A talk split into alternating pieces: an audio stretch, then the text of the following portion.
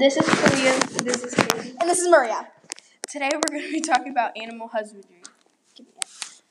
Have you ever thought what we would do without farm animals or what would happen if we didn't have the resources from farm animals that we have today?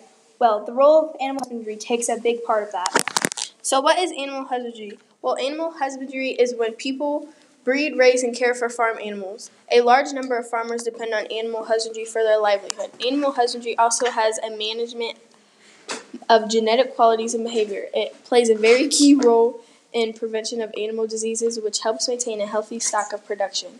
How did animal husbandry start? Animal husbandry started 10,000 years ago. People first started with dogs.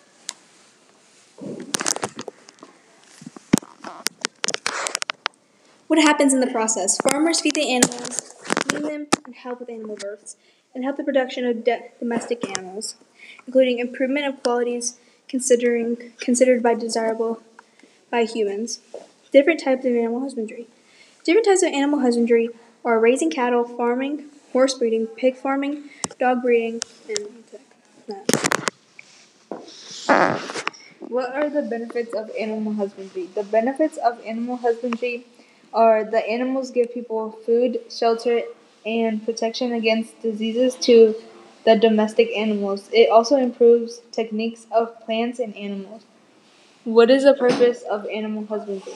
The purpose is to breed, feed animals so we get benefits from livestock.